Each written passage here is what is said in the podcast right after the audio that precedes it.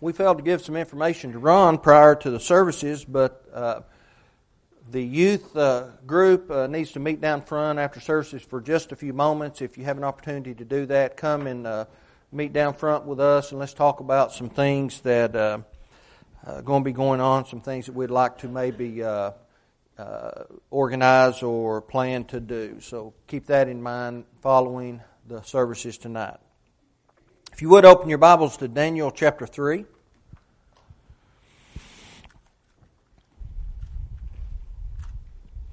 I want us to notice the first seven verses. and in reality, we're going to we're going to go through probably the whole chapter of Daniel chapter three, but it's it's thirty verses, and I couldn't Shanghai someone to read them for me, and I don't really want to. So uh, we're going to notice the first seven verses. Nebuchadnezzar the king made an image of gold whose height was three score cubits, and the breadth thereof six cubits. He set it up in the plain of Dura in the province of Babylon. Then Nebuchadnezzar the king sent to, get, sent to gather together the princes, the governors, and the captains, the judges, the treasurers, the counselors, the sheriffs, and all the rulers of the provinces to come to the dedication of the image which Nebuchadnezzar the king had set up. Then the princes, the governors and captains, the judges, the treasurers, the uh, counselors, the sheriffs, and all the rulers of the provinces were gathered together unto the dedication of the image that Nebuchadnezzar the king had set up. And they stood before the image that Nebuchadnezzar had set up.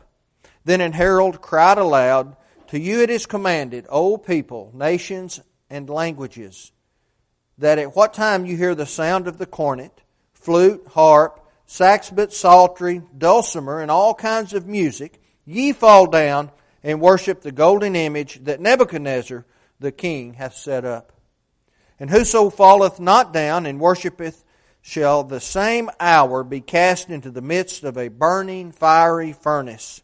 Therefore, at that time, when all the people heard the sound of the cornet, flute, harp, uh, sackbut, psaltery, and all kinds of music. All the people, the nations, and the languages fell down and worshiped the golden image that Nebuchadnezzar the king had set up, except for three young men.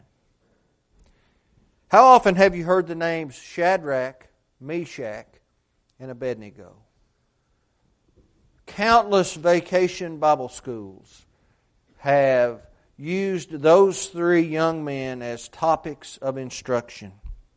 You've heard them in sermons, uh, countless discussions, but in reality, the story of Shadrach, Meshach, and Abednego is the account of Hananiah, Mishael, and Azariah. Those three young men, along with Daniel and other Hebrews, were captured by Babylonian invaders and taken to serve the king of Babylon, Nebuchadnezzar. When they arrived in the foreign nation, the Babylonians tried their best to assimilate those, not just those young men, but all of the Hebrew captives into the Babylonian way of life, into their culture. They tried to change everything. But at that time, they were known by their Hebrew given names Hananiah, Mishael, and Azariah. And they had great and deep religious meaning to those men. Of course, Daniel being one of them, let's notice what their names mean. Daniel means God is my judge. But his, his name was changed to the uh, Babylonian name Belteshazzar. Of course, that means that Baal is my judge. Hananiah means God is gracious. But his name was changed to Shadrach. Shadrach means illuminated by the sun god. Mishael means who is like God. But his name was changed to Meshach, which means who is like Venus. Azariah means the Lord is my helper. But his name was changed to Abednego, which means the worshiper of Nego. Nego, or often known as Nebo, was a Babylonian god, one of many that was worshipped in a further effort to assimilate these young men, these Hebrew captives, into the Babylonian culture, they tried to change their uh, eating habits. They tried to force them to adopt the diet and the eating standards of the Babylonians. Of course, that would have caused them to eat things that were forbidden under the law of God. So, Daniel, being a believer in God, being a faithful young man, convinced the one who was in charge of the diet for the captives to allow them to eat a vegetarian diet. He asked him to give us 10 days, and you judge whether or not we look healthy. And of course, after 10 days, the Hebrews looked healthier than the other captives. Now, the Babylonians failed in their attempt to force the Hebrew captives to abandon the God of their fathers and to adopt the lifestyle of the gods of Babylon. Yet, when those men were brought before King Nebuchadnezzar, do you know what he found in them? He found in them wisdom, found in them intelligence. In fact, he found that they were ten times wiser than any of the wise men or the, uh, uh, the, the sorcerers in all of Babylon. We see that in Daniel 1, verse 20. As time passed, and as these men lived a godly lifestyle and they served the people under which they served, as if they were serving God. Not that they were worshiping idol gods, but when it came to their work, they worked as God would have us to work for any employee, employer. And so over time, they were elevated within the government of Babylon and they were put in prominent positions. And it all began with a dream. The king of Babylon had a dream. Neither he nor his wise men could, could understand the dream. They could not interpret the dream. And because of that, Daniel was called before the king. And so Daniel told the king what the dream was. And he interpreted the dream for Nebuchadnezzar, and the king was pleased. In fact, the king honored the God of Daniel because Daniel glorified God, and, and because of all those things, he promoted Daniel and Hananiah and Mishael and Azariah within the ranks of his government. Daniel 2, 48 through 49. Now that brings us to the text before us tonight. Even though Daniel's friends were in positions of some authority within the government and prominence, they found themselves facing a life and a death situation. They were put in a position, they found themselves within circumstances that they had to make a choice. Do I stand on my faith? Do I stand for the God of heaven or do I deny the God of heaven and I fall down and I worship this image that King Nebuchadnezzar had created. Well, we know what happened. Those men chose to stand for God. They chose to refuse to bow down before this image. They would not deny their God. They would not worship an idol God. And because of that, they were in fact thrown into a fiery furnace. Well, in spite of the danger, in spite of the threats. In spite of the wrath of a pagan king, they kept their faith. And that's what I've entitled tonight's sermon. They kept their faith.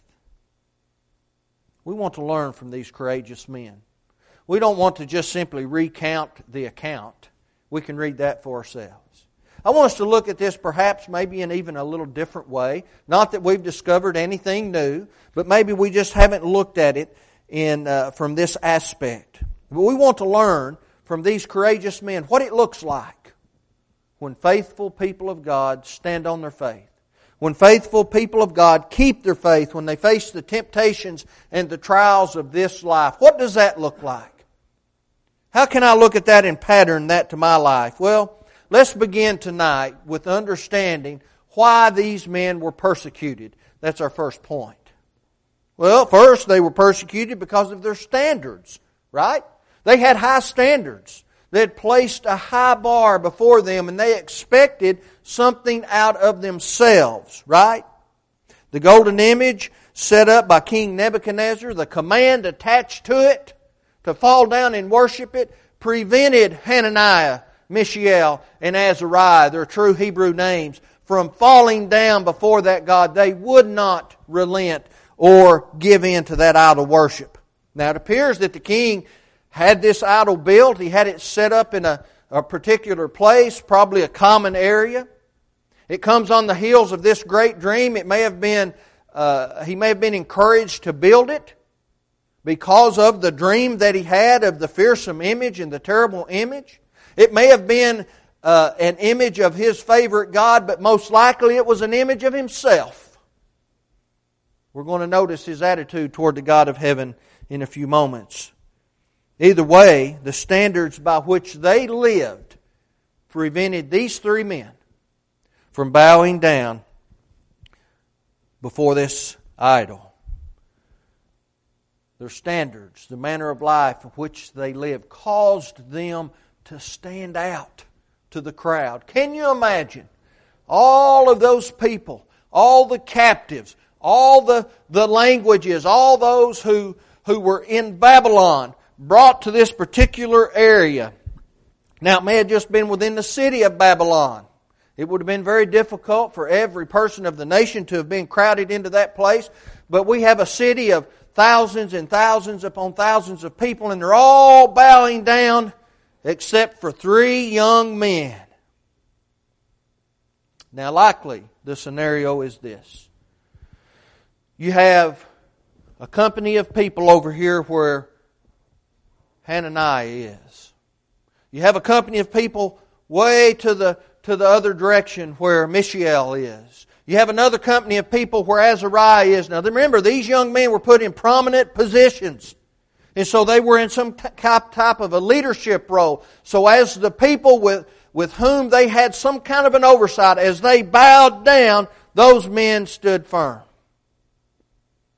Now that's odd. That's going to grab your attention. All of these people bowing down. I remember on occasion when I was in Indonesia one Sunday, we were going to services and they shut the roads down, and as far as the eye could see, I saw men in long white robes with the little caps on, Muslims bowed down, worshiping their God. And let me tell you, if someone had been standing up, he would have been very prominent. Everyone was bowed down. In this scenario, everyone but these three men. And so they stood out. The manner of life they lived caused them to stand out, but that's what God wants. And that is exactly what God expects. He expects our lifestyles to stand out in contrast to those around us. Notice what Peter said. 1 Peter 2 verse 9, he said, But you are a chosen generation, a royal priesthood, a holy nation, his own special people. I kind of prefer the King James rendering of peculiar that you may proclaim the praises of him who called you out of darkness into his marvelous light. Everyone who is saved is expected to have a different standard of living. If they don't, they're not saved. We have to be different from the world. We have to elevate our bar of standard, and we have to meet that. Paul demanded this, 2 Corinthians 6, beginning with verse 14. He said, Do not be unequally yoked together with unbelievers. For what fellowship has righteousness with lawlessness? In what communion has light with darkness? In what accord has Christ with Belial? Or what part has a believer with an unbeliever? And what agreement has the temple of God with idols? For you are the temple of the living God. And God has said, I will dwell in them and walk among them. I will be their God. They shall be my people. Therefore, and here it is, he said, Come out from among them and be separate, says the Lord. Do not touch what is unclean, and I will receive you. I will be a father to you. And you shall be my sons and daughters, says the Lord Almighty. The faithful will be persecuted. The faithful is going to be persecuted because of the standards that they set for themselves, but they're also going to be persecuted when they make that stand to be faithful to God in the face of temptation and trial. These three men, they weren't going to bow down. King Nebuchadnezzar heard about it. So he gives them a second chance. What a wonderful man. He brings them, notice, he brings them to him. Let's watch how Satan works here. He didn't take them back out in amongst all those people who saw them not bow down. He brought those young men to him. He gave them a second chance. Go ahead and bow down, but you can do it in private. No one has to know. That's how Satan works, isn't it? They weren't going to bow in public, and they certainly weren't going to bow down in private. He didn't understand who he was dealing with. He knew why they received, uh, refused to bow down. And that's why he brought them to him. We notice that Daniel 3.15, when he brought them to him, he began to mock the God of Hananiah, Mishael, and Azariah. Gave them opportunity to bow down in private. He, he insinuated to them and he implied that, that he was way more powerful than the God they served. That he was more powerful than anyone and he demanded that they bow down and they give in to his will and not the will of the God who they served. But again, they weren't going to bow down in public and they certainly would not bow down in private. The believer of God will walk in total submission to the one he serves. And he will evermore stand firm on the Word of God. And we see that in these men. That's what faithfulness looks like. Even when threatened with horrible uh, repercussions, with threats of death or being burned alive, these men said, We're not going to do it. We will not bow down before this image. They took a stand for God in spite of the threats to their life, in spite of the personal cost. And they were persecuted. True believers will always square their shoulders and take a firm stand for Jesus. They'll carry that burden, and he expects nothing less than total commitment. Notice what he said, Matthew 16, beginning with 24. If anyone desires to come after me, let him deny himself and take up his cross and follow me. For whosoever desires to save his life will lose it. But whosoever loses his life for my sake will find it. For what profit is it to a man if he gains the whole world and loses his own soul, or what will a man give in exchange for his soul? That sounds exactly like what happened to those three Hebrews. If you want to live and you're willing to forsake the God of heaven, you'll lose your life. They might have spared their lives physically because the king had every intention of murdering them. And you remember what they said? O king, we know that our God is powerful enough to save us if he chooses to do that. But whether he saves us or not, we will not bow down. Here's what must we must come to understand. If we're going to live for Jesus, if we're going to be his alone, if we are going to refuse to let this world squeeze us into its mold, we're going to be persecuted in some way. If we're going to be godly, if we're going to live for Jesus, we are going to be persecuted in some way. Now, I want us to, to think of some of the furnaces, the fiery furnaces that we may face in this life. We're going to face the furnaces of criticism, the furnaces of intimidation. We'll face the furnaces of hatred, the furnaces of temptation, and the furnaces of trials. They're going to be there. It's not a furnace of fire, but it can lead to fire if we allow it. And they're going to become more numerous and hotter as our culture continues to change for the worse. As long as our society continues to ignore the guidelines and the standards that God has put forth, our furnaces, our fiery furnaces, are going to become more numerous. And that's just the way it is. We need to learn to accept that. We need to be able to count the cost and say, it doesn't matter to me. I'm still going to be faithful. And it likely will get worse. Do you remember what God asked Jeremiah? Notice Jeremiah 12, verse 5 he asked the prophet, If you have run with the footmen and they have wearied you, then how can you contend with the horses? He said, And if in the land of peace in which you trusted they wearied you, then how will you do in the floodplain of the Jordan? In other words, he said, Jeremiah, you think it is bad now, you just wait. You continue to be faithful, Jeremiah, and I'll show you just how bad it can be. But what did God still expect? He expected that great prophet to stand firm, even though he was persecuted. Do you know how Jeremiah was killed, how he lost his life? History, not biblical history, tells us that he was sawn asunder.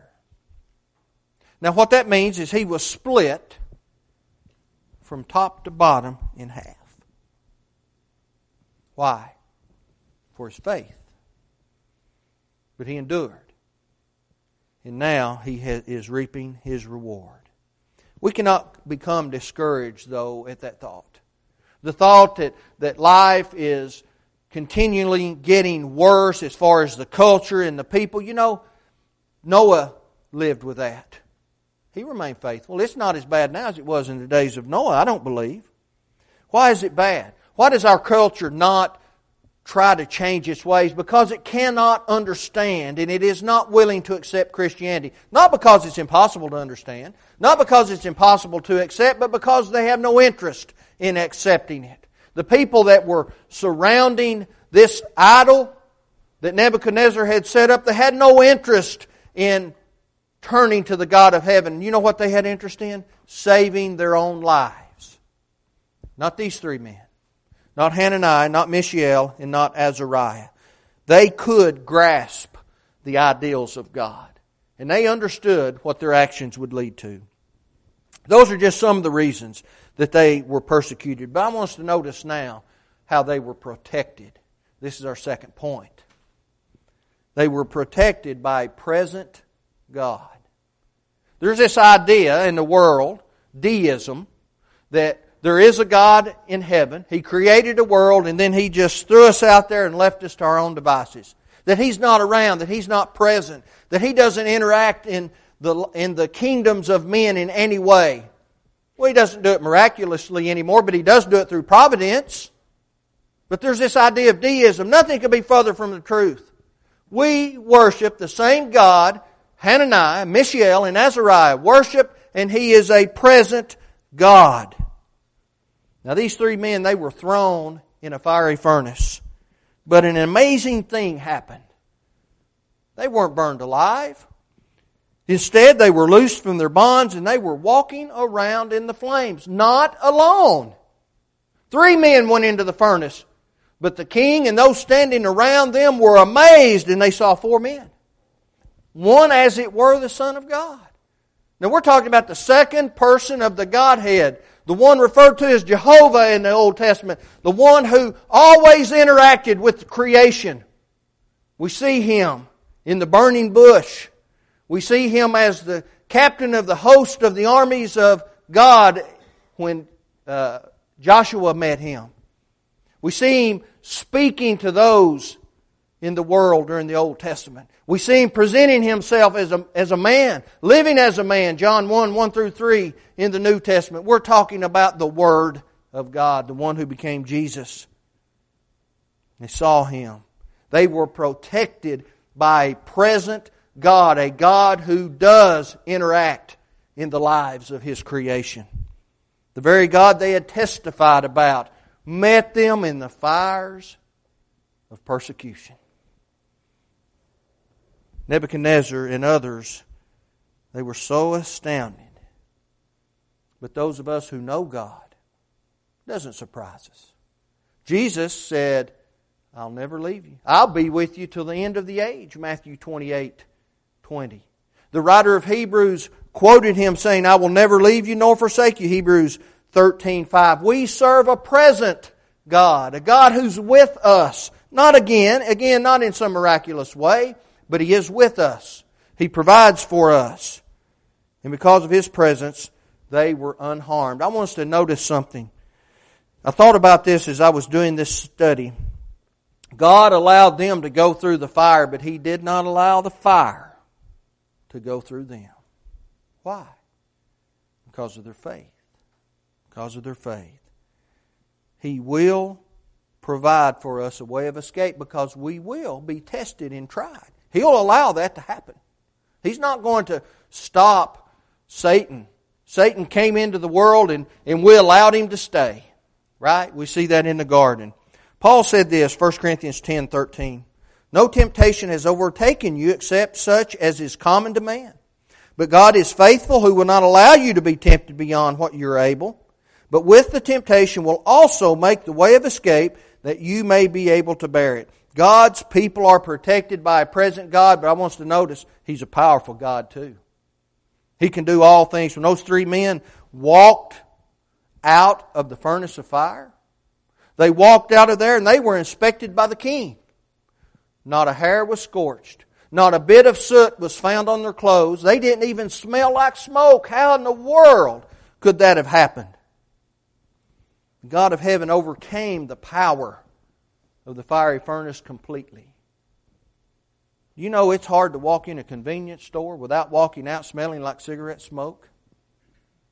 That's difficult, isn't it? How was it that the God of heaven was able to save these men in the midst of a fiery furnace heated several times hotter than normal? The guard who took them bound to throw them in died because of the heat, yet they come out completely untouched because we serve a powerful God.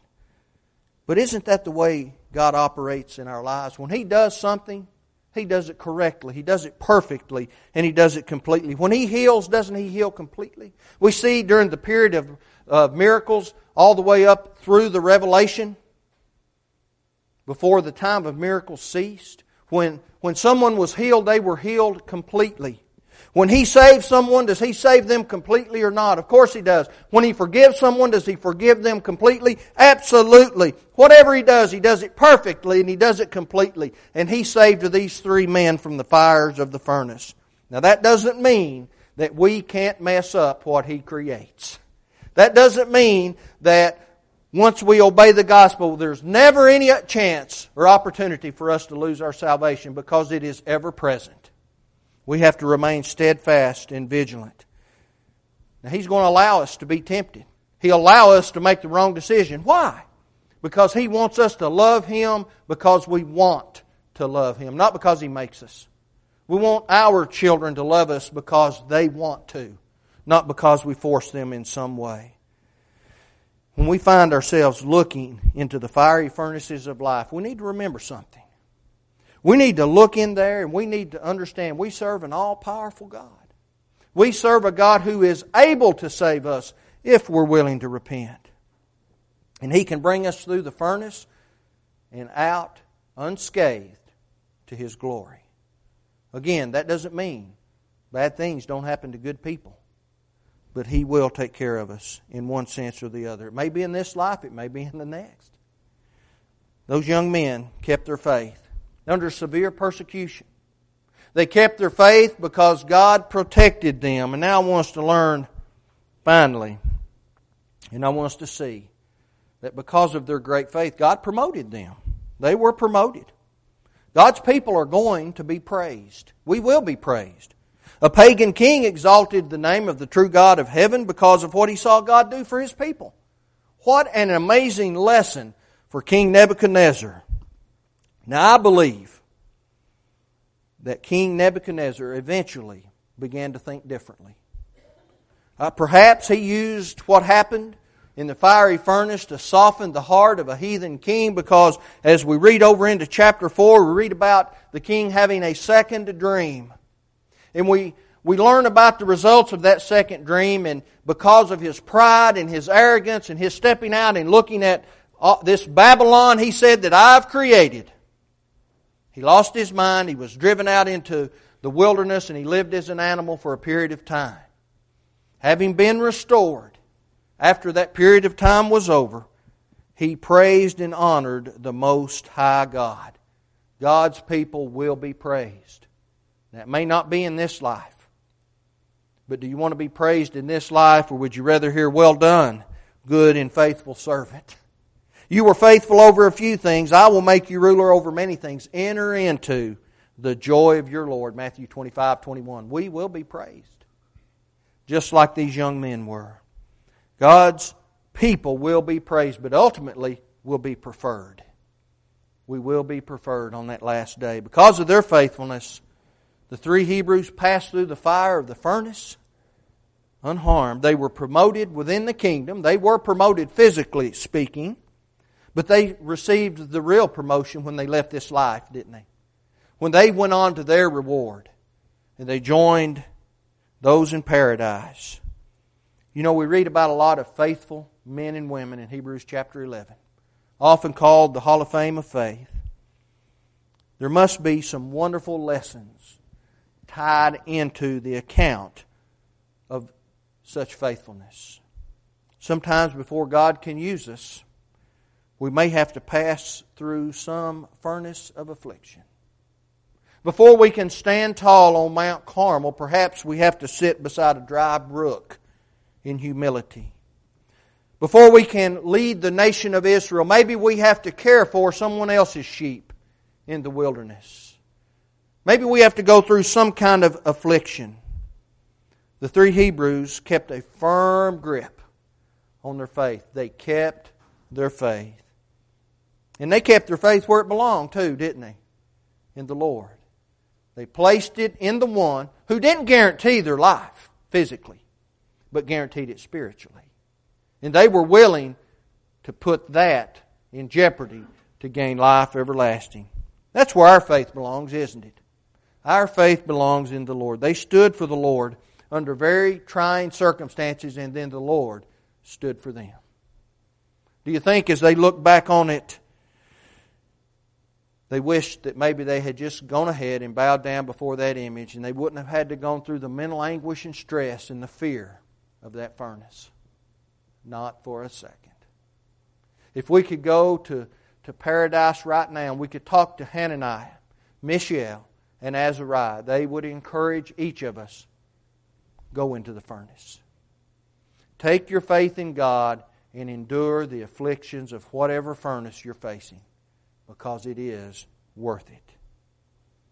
I believe we can see what faithfulness looks like when we read this account of such heroes of the faith.